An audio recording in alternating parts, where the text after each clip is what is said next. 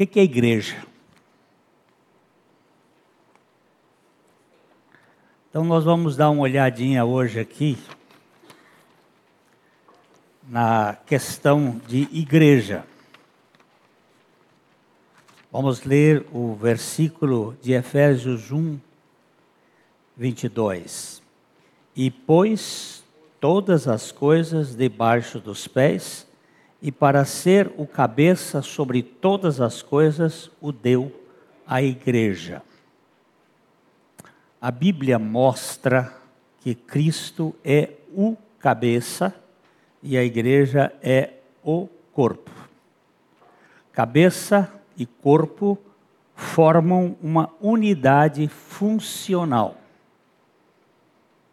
Provavelmente a palavra igreja seja derivada do grego kuriakon, a casa do Senhor, que era usada por autores antigos como o local de adoração. Ainda hoje nós dizemos assim: vamos à igreja, para dizer vamos à casa.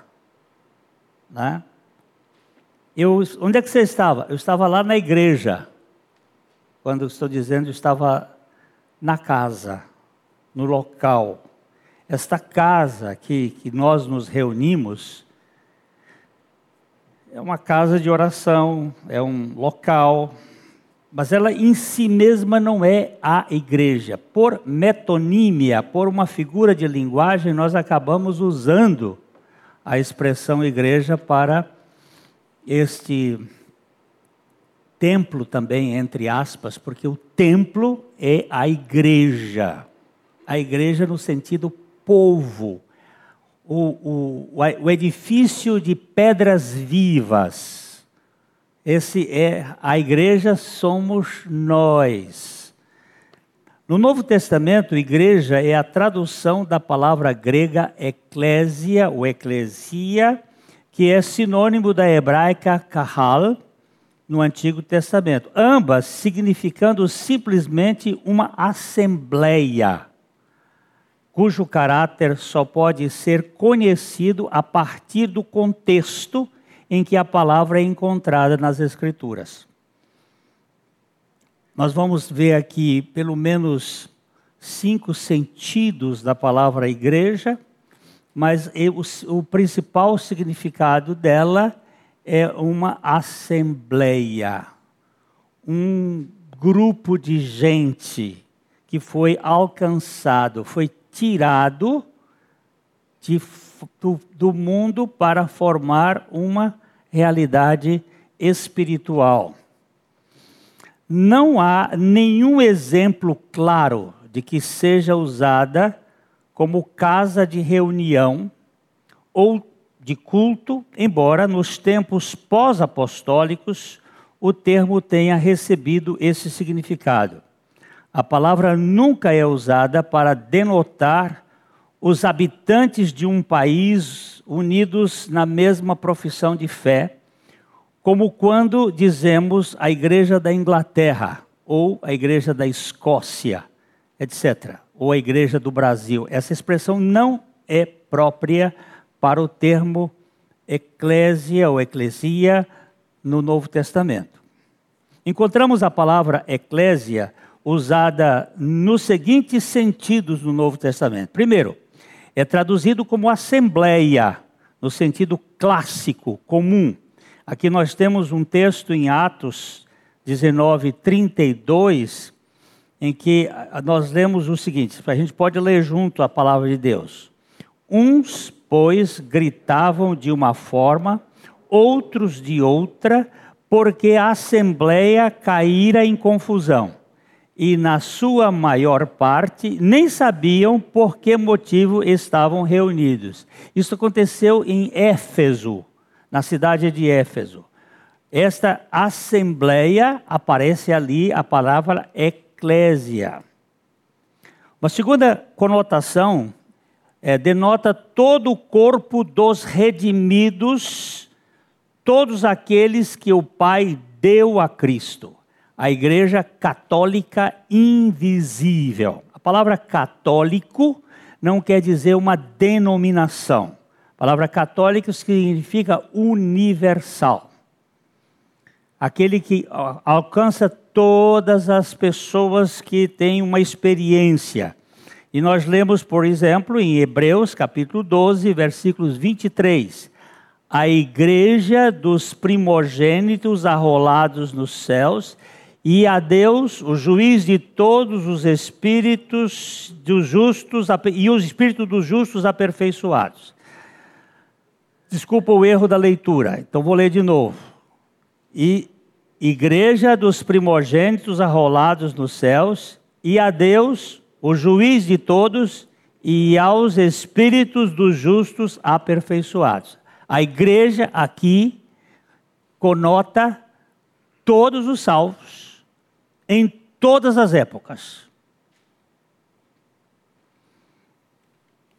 Alguns cristãos, também o significa, ela significa alguns cristãos associados entre si na observância das ordenanças do Evangelho são uma igreja. Romanos 16, 5. Saudai igualmente a igreja que se reúne na casa deles. Saudai, meu querido Epêneto, primícias da Ásia para Cristo. Aqui a igreja ela se reunia nas casas. Não tinha um local público ainda. Esses locais públicos maiores, eles aparecem depois do segundo século. A igreja se reunia nas casas. Em Jerusalém, a igreja se reunia no templo junto por muito tempo, até que houve a perseguição de Estevão e a igreja foi dispersa. Isso cerca de seis, sete anos depois da morte de Cristo. Mas por esse tempo, a igreja se reunia muito no templo, nos pátios do templo em Jerusalém. Um quarto sentido, todos os cristãos em determinada cidade, quer se reunissem em um lugar ou em vários lugares para o culto a Deus, eram uma eclésia Assim, os discípulos em Antioquia, formando várias congregações, eram uma igreja. Lemos aí em Atos 13, 1. Havia na igreja de Antioquia profetas e mestres, Barnabé, Simeão por sobrenome Níger, Lúcio de Cirene, Manaém, Colosso de Herodes, o tetrarca e Saulo.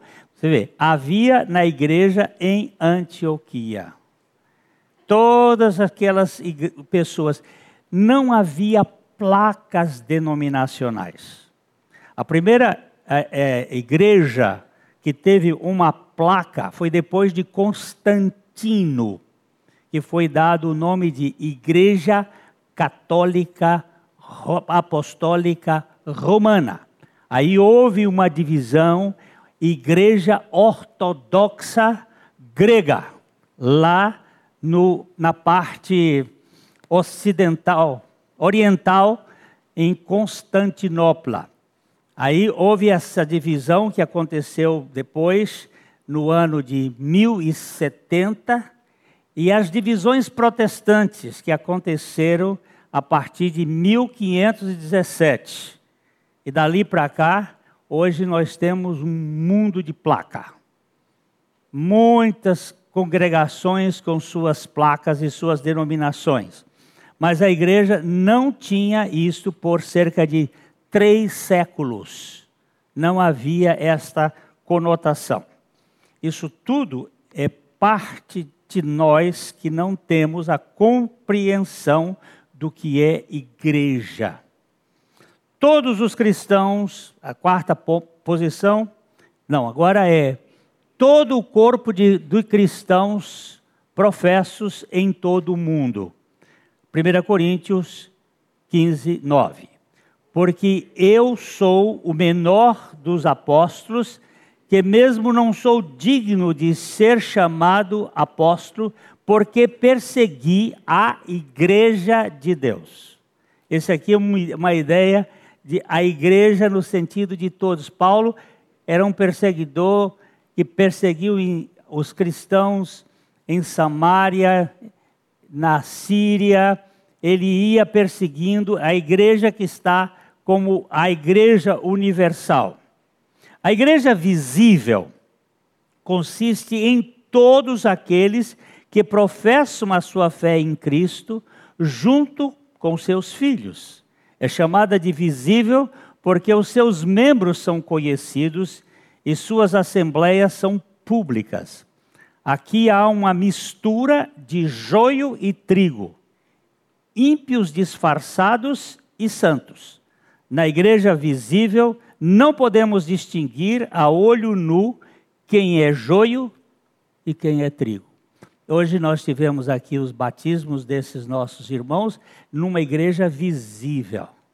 Mas pela caracterização dessa igreja, nós podemos batizar quem já pertence à igreja invisível, aqueles que creram no Senhor Jesus Cristo.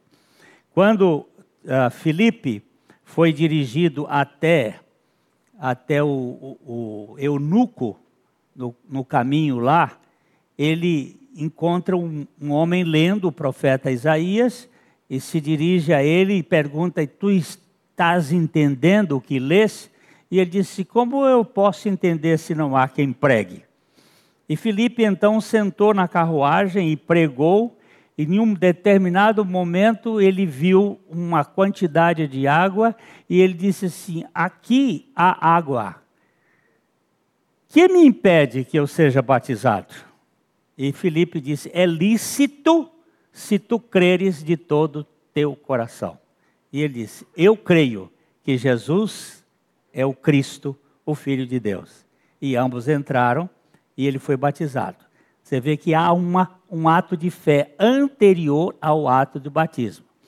Ele já, no momento que crê, ele pertence à igreja invisível, à igreja dos santos. Mas a igreja visível, ela tem os regenerados e também tem o joio que foi plantado. E a gente não sabe. E a Bíblia, Jesus diz assim: não tente arrancar. Porque quando você tenta arrancar o joio, como ele tem raiz muito profunda, ele abala a raiz do trigo. Então não de, deixa que isso vai ser julgado quando chegar o fim das eras, aí os anjos vão separar essas coisas, porque do ponto de vista espiritual, nós não conseguimos enxergar muita coisa.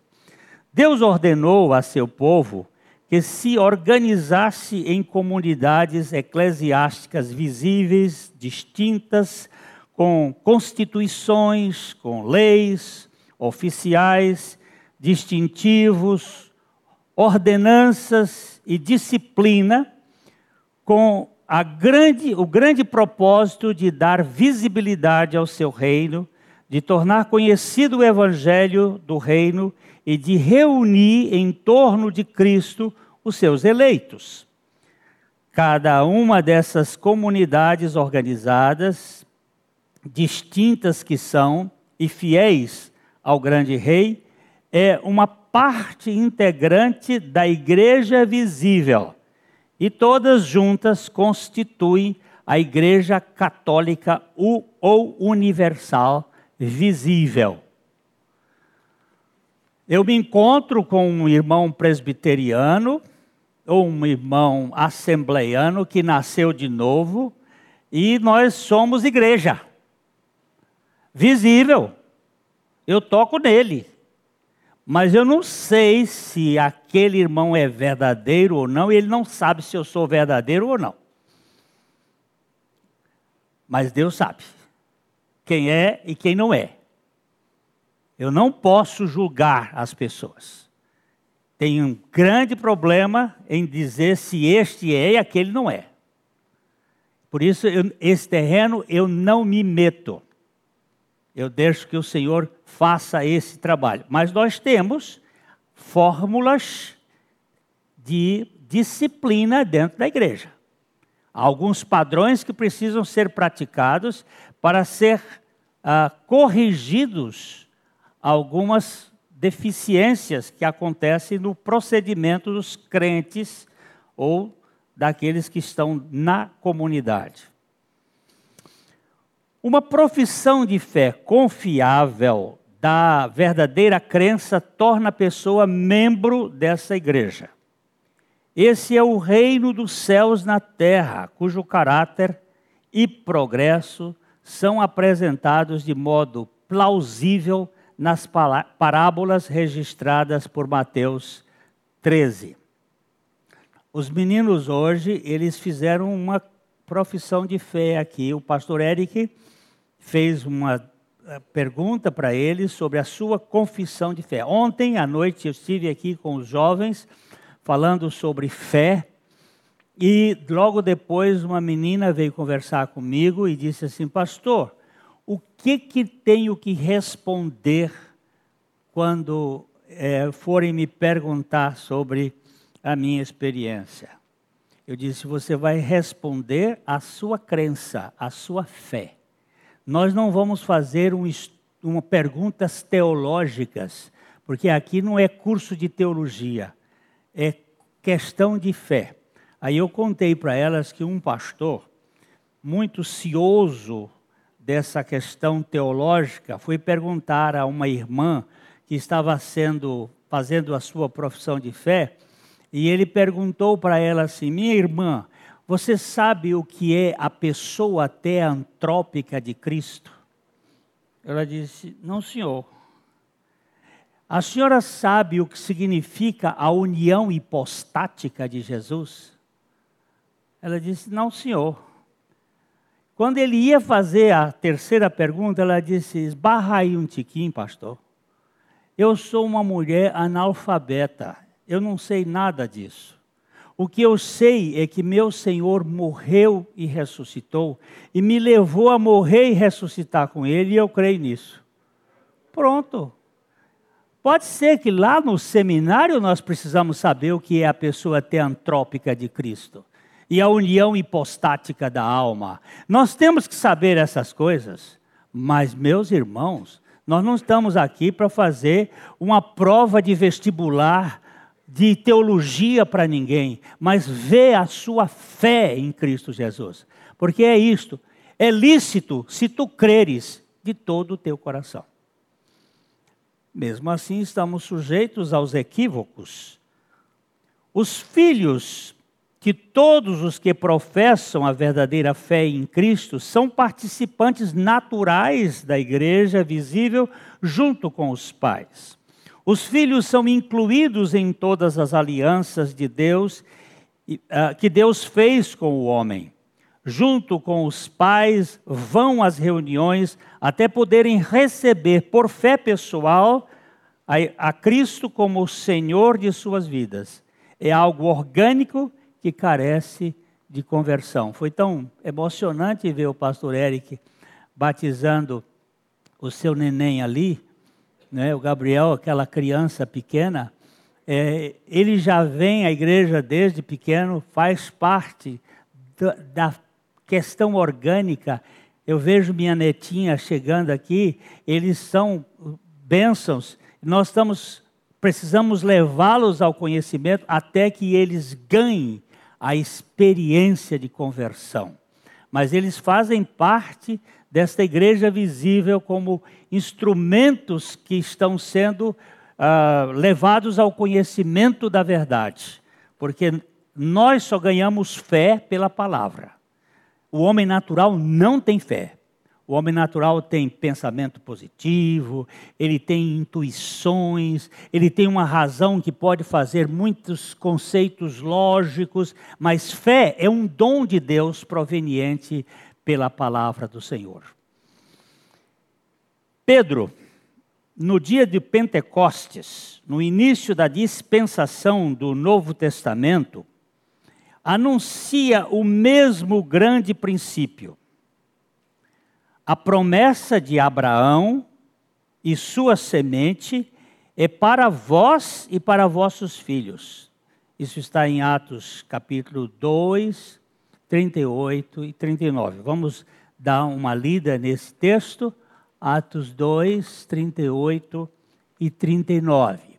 Respondeu-lhes Pedro: Arrependei-vos, cada um de vós, seja batizado em nome de Jesus Cristo, para a remissão dos vossos pecados, e recebereis o dom do Espírito Santo. Pois para vós outros é a promessa, para vossos filhos e para todos os que ainda estão longe, isto é, para quantos o Senhor vosso Deus chamar. Essa pregação de Pedro me inclui. Eu estou incluído nesta pregação aqui. E você também. Para todos os que estão longe daquele momento. Estava ali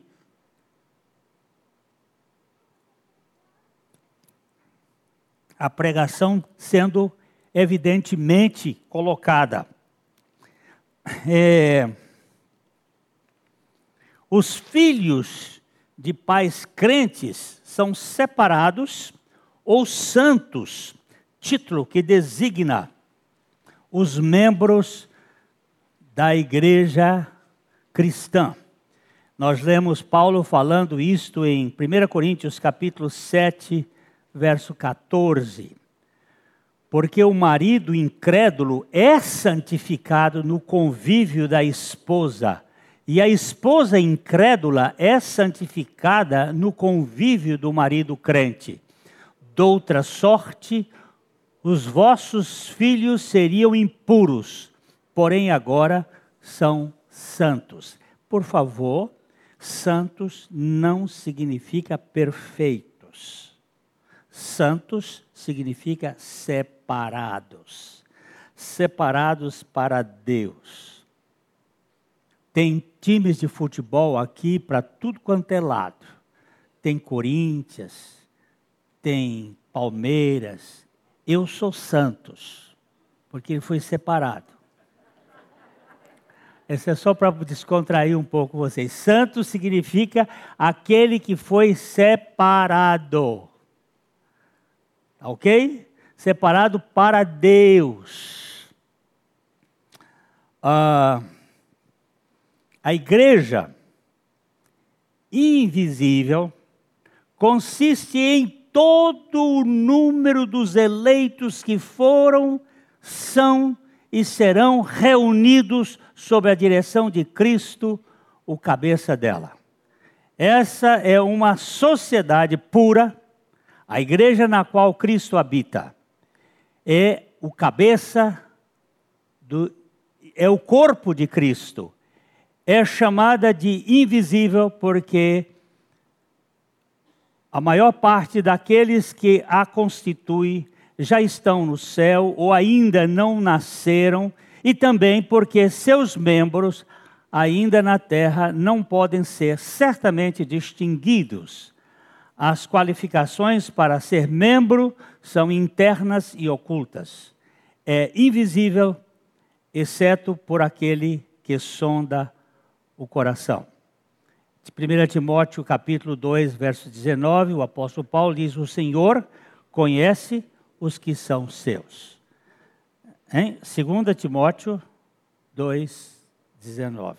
Eu quero que vocês observem que o, o primeiro o, o primeiro, é, o primeiro Marte da fé foi Abel.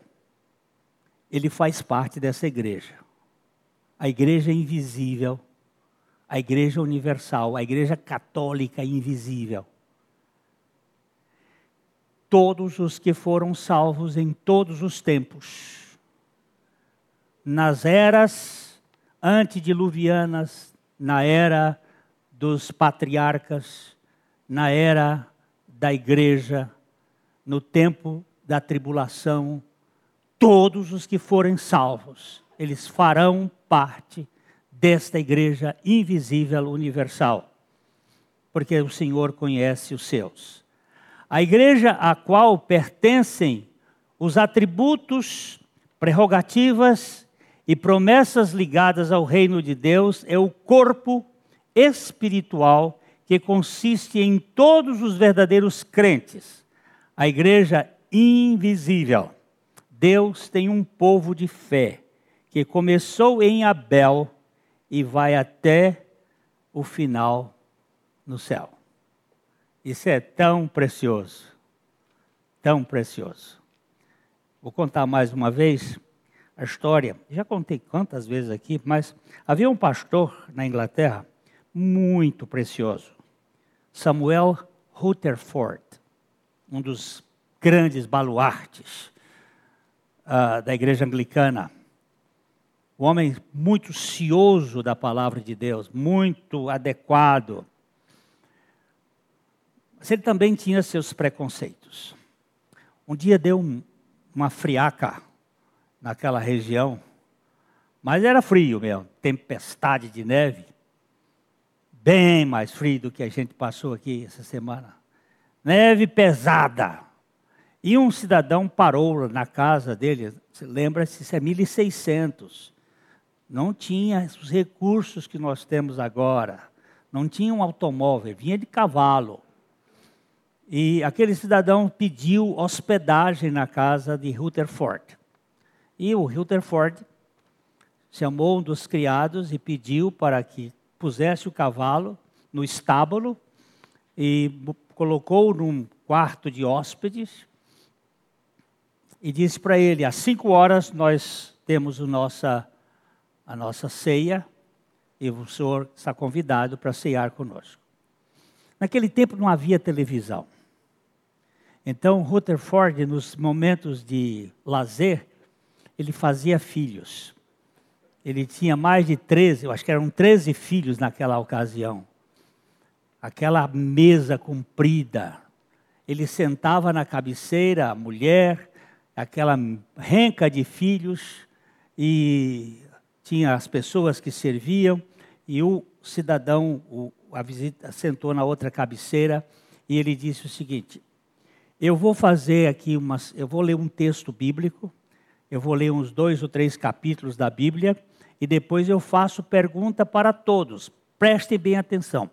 De, mamando a caducando, tem que responder aqui.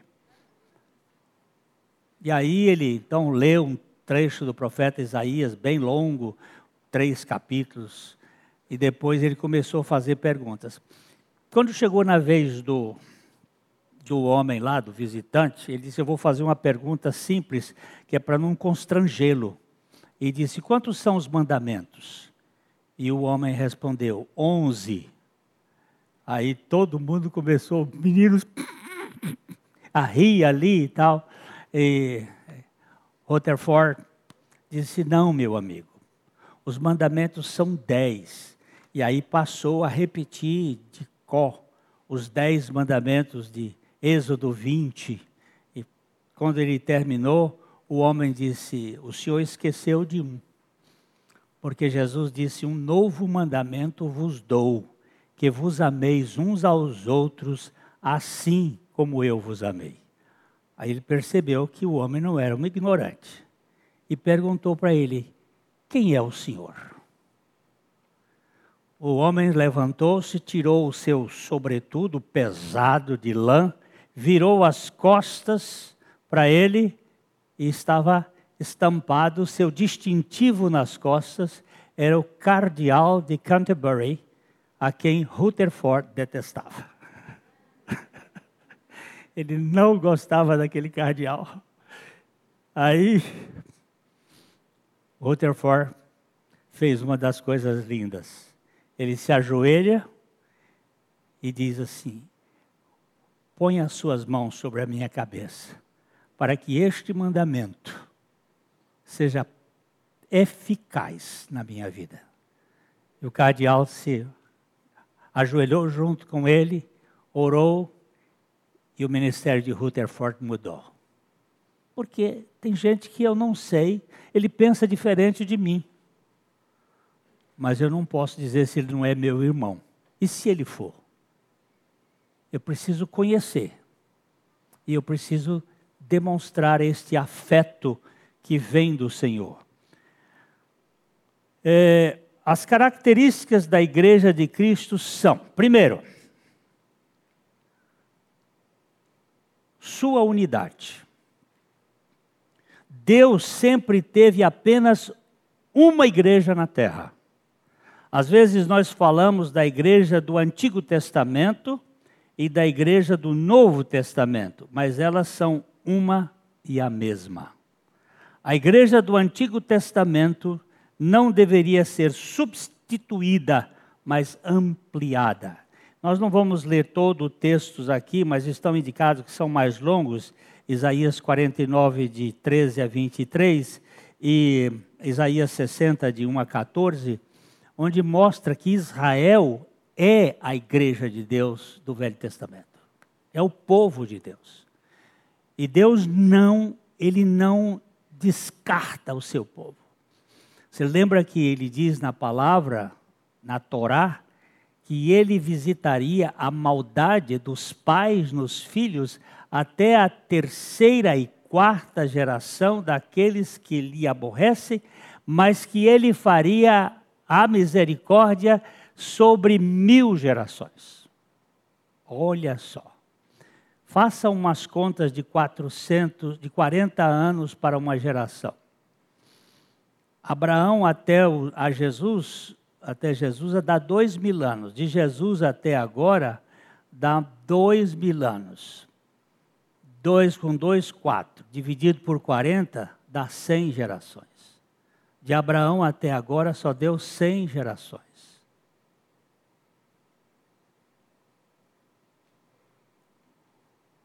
E ele ainda tem 900 gerações para abençoar, abençoar o povo judeu e todos aqueles que creem. Até mil gerações daqueles que, que me amam. E o povo foi abençoado em Abraão. E essa bênção Deus não tira. As, as figuras divinas são exageradas. Há um Deus de exagero, de amor por pecadores indignos como eu. Quando os judeus, uh, judeus foram finalmente restaurados, forem, é, eles não entrarão numa nova igreja, mas serão enxertados novamente em sua própria oliveira. Aqui nós vamos ler Romanos capítulo 11, 18 a 24. Esse é um texto muito interessante que o apóstolo Paulo vai dizer: Não te glories contra os ramos, porém te glorie, se, se te gloriares, sabe que não és tu que sustentas a raiz, mas a raiz a ti. Dirás, pois, alguns ramos foram quebrados para que eu fosse enxertado.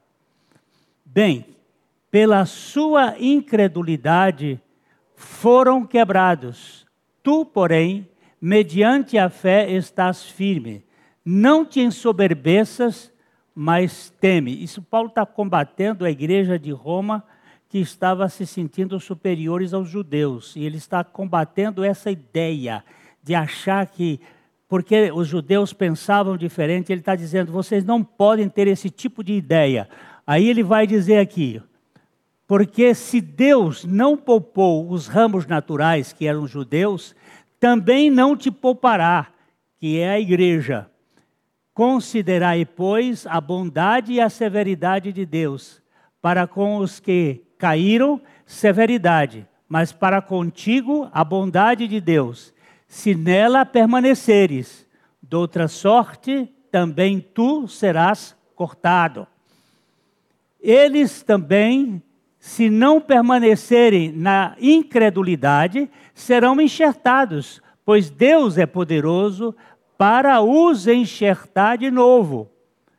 Pois se foste cortado do que, por natureza, era oliveira brava, e contra a natureza enxertado em boa oliveira, quanto mais não serão enxertados na sua própria oliveira aqueles que são ramos naturais? Ele está falando que Deus vai enxertar o seu povo de novo. Nós estamos vendo hoje no mundo e em Israel uma grande quantidade de pessoas judias que estão crendo no Senhor Jesus. É um movimento mundial. Isso é uma das coisas que nós podemos dizer que é uma evidência da proximidade da vinda do Senhor. Se eu tivesse diante de uma igreja de crentes, ia dizer assim: Aleluia.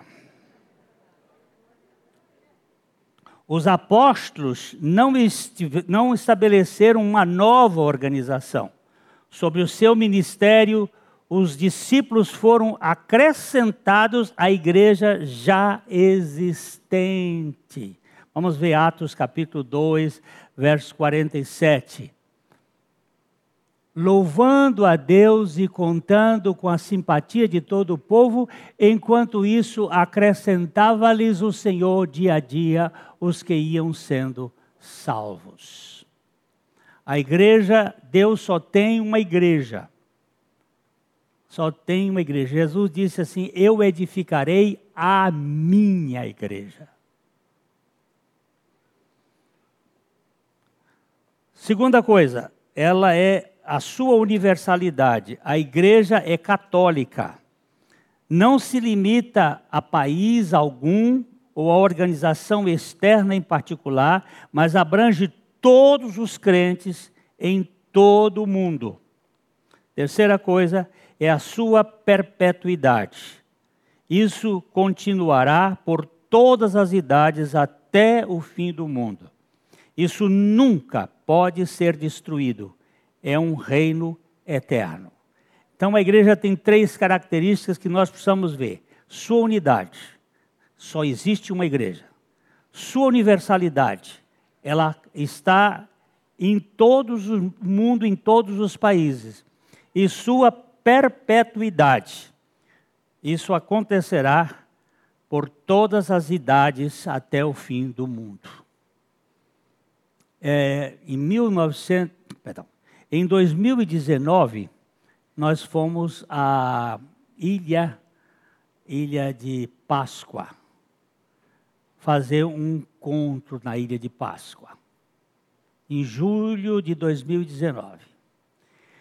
Era um grupinho pequeno, um grupinho de 40 pessoas. Nós ficamos uma semana lá pregando, quatro dias pregando, houve um equívoco quanto à questão da viagem, e o resto nós passamos conhecendo aqueles muai lá. Eu contei muai que não acabava mais.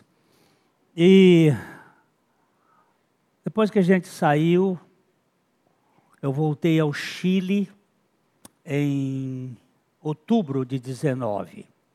E lá estava o pastor que veio para aquele outro congresso em Santiago e, e ele nos contou que logo depois que nós saímos da ilha, veio um casal de Dubai.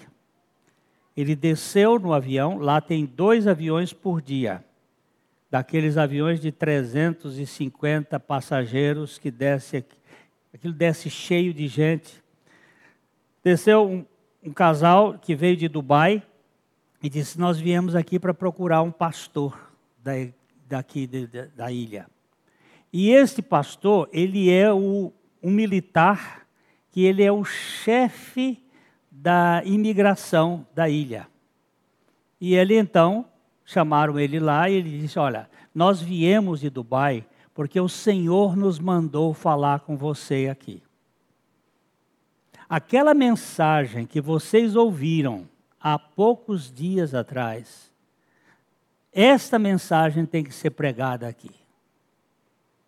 Vocês não percam de vista essa mensagem da morte e ressurreição com Cristo. Como é que eles sabiam disto? Como é que aquele casal soube disto? Eles estavam lá em Dubai. Mas Deus tem um povo espalhado pela face da terra. E o Espírito Santo, ele se comunica. Ele não tem WhatsApp, ele não tem é, o é, Facebook, mas ele tem uma comunicação muito além desta. E o pastor nos disse assim: olha aqui, mostrou a fotografia. 108 pessoas que nós batizamos de agosto, de julho até agora, de gente que veio a partir dessa pregação. Deus tem os seus métodos. Deus tem a sua maneira. Falar em Deus tem os seus métodos. Tintimbou. Tintimbou. Quem é, quem é Tintimbou? Alguém sabe? Não sabe, né? A minha filha está sacudindo a cabeça que sabe quem é. Eu tenho uma camisa dele, um jogador de futebol americano. O João também sabe quem é Tim Timbo. É um moço lindo, bonito, metro e noventa e tantos, filho de missionários. Veio para os Estados Unidos para jogar futebol americano. E ele, craque. Então ele colocava, você sabe que os jogadores põem aquele negócio preto aqui no olho, e ele botava aquilo ali, John 3,16. João 3,16. João 3,16. JN 3,16. Testemunhando, porque Deus amou o mundo de tal maneira. O presidente da Liga do Futebol Americano foi lá e disse: Você não pode fazer isso. Porque ele disse assim: Eu vou testemunhar de Jesus quando eu for jogador aqui. E isso saiu na imprensa. E o presidente da, da Liga dos, do Futebol Americano chegou e disse: Você não pode fazer isso. É proibido falar de religião. Ele disse: Não estou falando de religião, estou falando de um homem, de um Salvador. Mas é proibido. Ele disse: Tá bom. Pagou. O repórter disse: Você não disse que ia testemunhar de Jesus e agora? Ele disse: Deus tem os seus métodos. Ele sabe que eu quero testemunhar dele. Naquela temporada, ele fez sete coincidências. Depois vocês podem ir para o YouTube e procurar sete coincidências de 3,16. Ele fez 316 jardas, ele ficou com a bola 300, 3 minutos e não sei quantos, e 16 segundos, e não sei o quê. 7, 3, 16. O que, que aconteceu? Foi muito mais visível do que o João 3,16 aqui. Correram o mundo todo atrás. Como isso? Isso não é coincidência, isso é coisa fora de série. Sabe o que, que eles fizeram? Puseram o Tim Timbou no banco. Não vai jogar. Montaram uma hollywoodiana para ir jantar com ele. E a moça deu-lhe uma cantada. Um moço bonito daquele uma moça bonita, ela dá-lhe uma cantada. Ele disse: Você é muito bonita. Nenhum homem gostaria, teria, não teria vontade de sair com você, mas eu entreguei minha vida para Jesus e eu não quero viver, eu quero me casar virgem. Está gravado. E o testemunho dele aí que aumentou. Aí eles tiraram ele do futebol. E hoje, Tim Tebow é um dos maiores pregadores americanos atual para os jovens, com congressos de 30, 40, 50 mil jovens, e Deus fazendo coisas através da vida dele. Deus tem os seus métodos, Deus sabe como fazer. A minha lógica é muito curta, é muito pequena. Ah, então, nós temos essas três coisas a unidade da igreja, a universalidade da igreja e a sua perpetuidade. Como é o governo da igreja? No Novo Testamento não fornece algum código detalhado de regulamentos para o governo da igreja e e a própria ideia de tal código pode parecer repugnante à liberdade da dispensação do evangelho. Mas Cristo deixou atrás de si uh, um corpo de líderes entre os apóstolos que ele mesmo havia escolhido e também deu-lhes alguns princípios gerais para o exercício de sua função governante. Vejamos cinco princípios gerais que podem ser deduzidos uh, do ensino do Novo Testamento como um um todo para a governança da igreja de Deus. Primeiro, aqui a letra A. Toda autoridade é derivada de Cristo e exercida em nome do Espírito Santo. Mateus 28, 18 diz o seguinte: Jesus falou-lhes: toda autoridade me foi dada no céu e na terra. B. A humildade de Cristo fornece o padrão para o serviço cristão. Vamos ler aqui Mateus 20, 26 e 28. Não é assim entre vós, pelo contrário, quem quiser tornar-se grande entre vós, será esse o que vos sirva. E quem quiser ser o primeiro entre vós, será o vosso servo, tal como o filho do homem, que não veio para ser servido, mas para servir e dar a sua vida em resgate de muitos. Primeira coisa é que toda autoridade está em Cristo. Segunda questão é que nele está o padrão, o padrão da humildade, da simplicidade. Terceiro, o governo é colegiado e não hierárquico. Mateus 23, 8. Vós, porém, não sereis chamados mestres, porque um só é o vosso mestre, e vós todos sois irmãos. Aqui mostra que há uma ideia de irmandade e de relacionamento. Terceiro, letra D, letra E. Não, é, é, eu estou errado, é D, é D. Ensinar e governar são funções intimamente associadas. 1 Tessalonicenses capítulo 2, 12 e 13. Agora rogamos, irmãos, que acateis com apreço os que trabalham entre vós e os que vos presidem e no Senhor e vos admoestam presidência e admoestação, ou presidência e ensino, ou presidência e pregação estão juntas. São duas coisas juntas. E é gestores assistentes podem ser vitais para ajudar os pregadores da palavra e os presbíteros que presidem na logística. Aqui nós temos o caso dos apóstolos de Atos 6, de 1 a 2. Ora, naqueles dias, multiplicando-se o número dos discípulos, houve murmuração das helenistas contra os hebreus, porque as viúvas deles estavam sendo esquecidas da distribuição diária. Então, os doze convocaram a comunidade dos discípulos e disseram: Não é razoável que nos, nós abandonemos a palavra de Deus para servir às mesas. Aqui foi a primeira questão, primeira dificuldade que houve na igreja. As viúvas helenistas, as viúvas dos descendentes judeus de fora de Israel, que eram os helenistas, não eram os gentios ainda aqui, eram judeus helenistas que, que vinham para Jerusalém, e elas estavam sendo uh, esquecidas na distribuição diária da comida.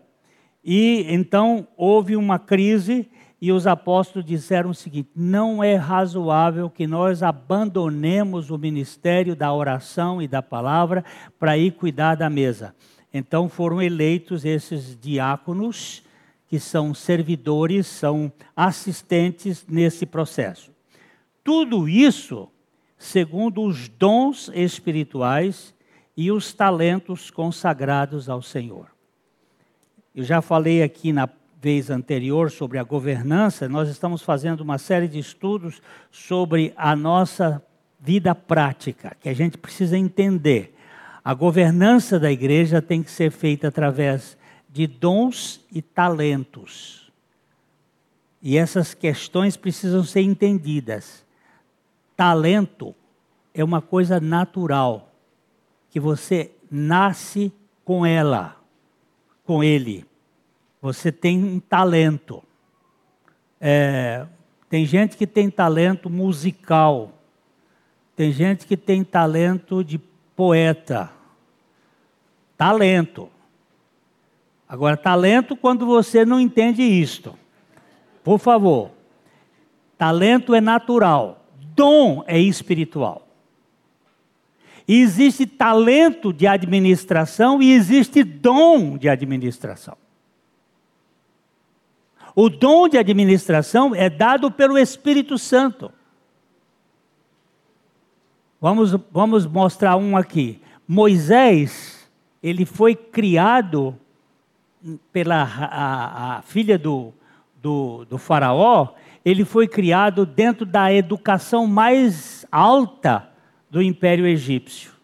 E ele até se propôs a tentar ajudar o seu povo.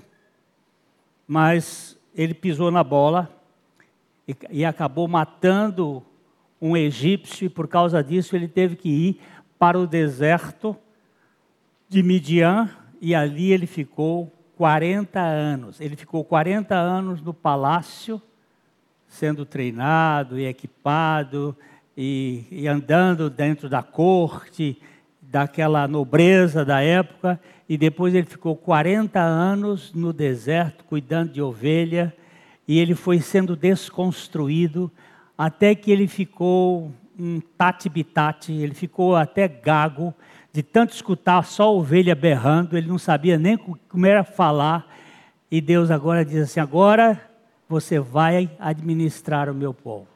Ele disse: Eu não sei nem falar. E Deus tirou tudo dele, tirou os chinelos dele, para ele não ficar confiando em nada do Egito, e a única coisa que Deus deixou com ele foi um bordão de pastor. E a partir daquele momento, Moisés passa a depender do Senhor. E ali ele teve não um talento administrativo, ele teve um dom de Deus para conduzir o seu povo. Então, nós precisamos orar pela igreja, nós precisamos orar pelo mover do Senhor, para que o Senhor nos trate e nos conceda o privilégio de vivermos como igreja do Senhor, uma organização, como um organismo espiritual e não simplesmente uma organização jurídica, mas um organismo espiritual para a glória dele. Nosso Pai, abre os nossos olhos, desconstrói-nos, dá-nos a graça de depender do Senhor e vivermos para a tua glória nós entregamos essa comunidade nas tuas mãos, para que aqui o Senhor opere algo que só o Senhor sabe fazer. O Senhor seja o autor de todo o mover dessa comunidade para a tua glória. Em nome de Jesus. Amém.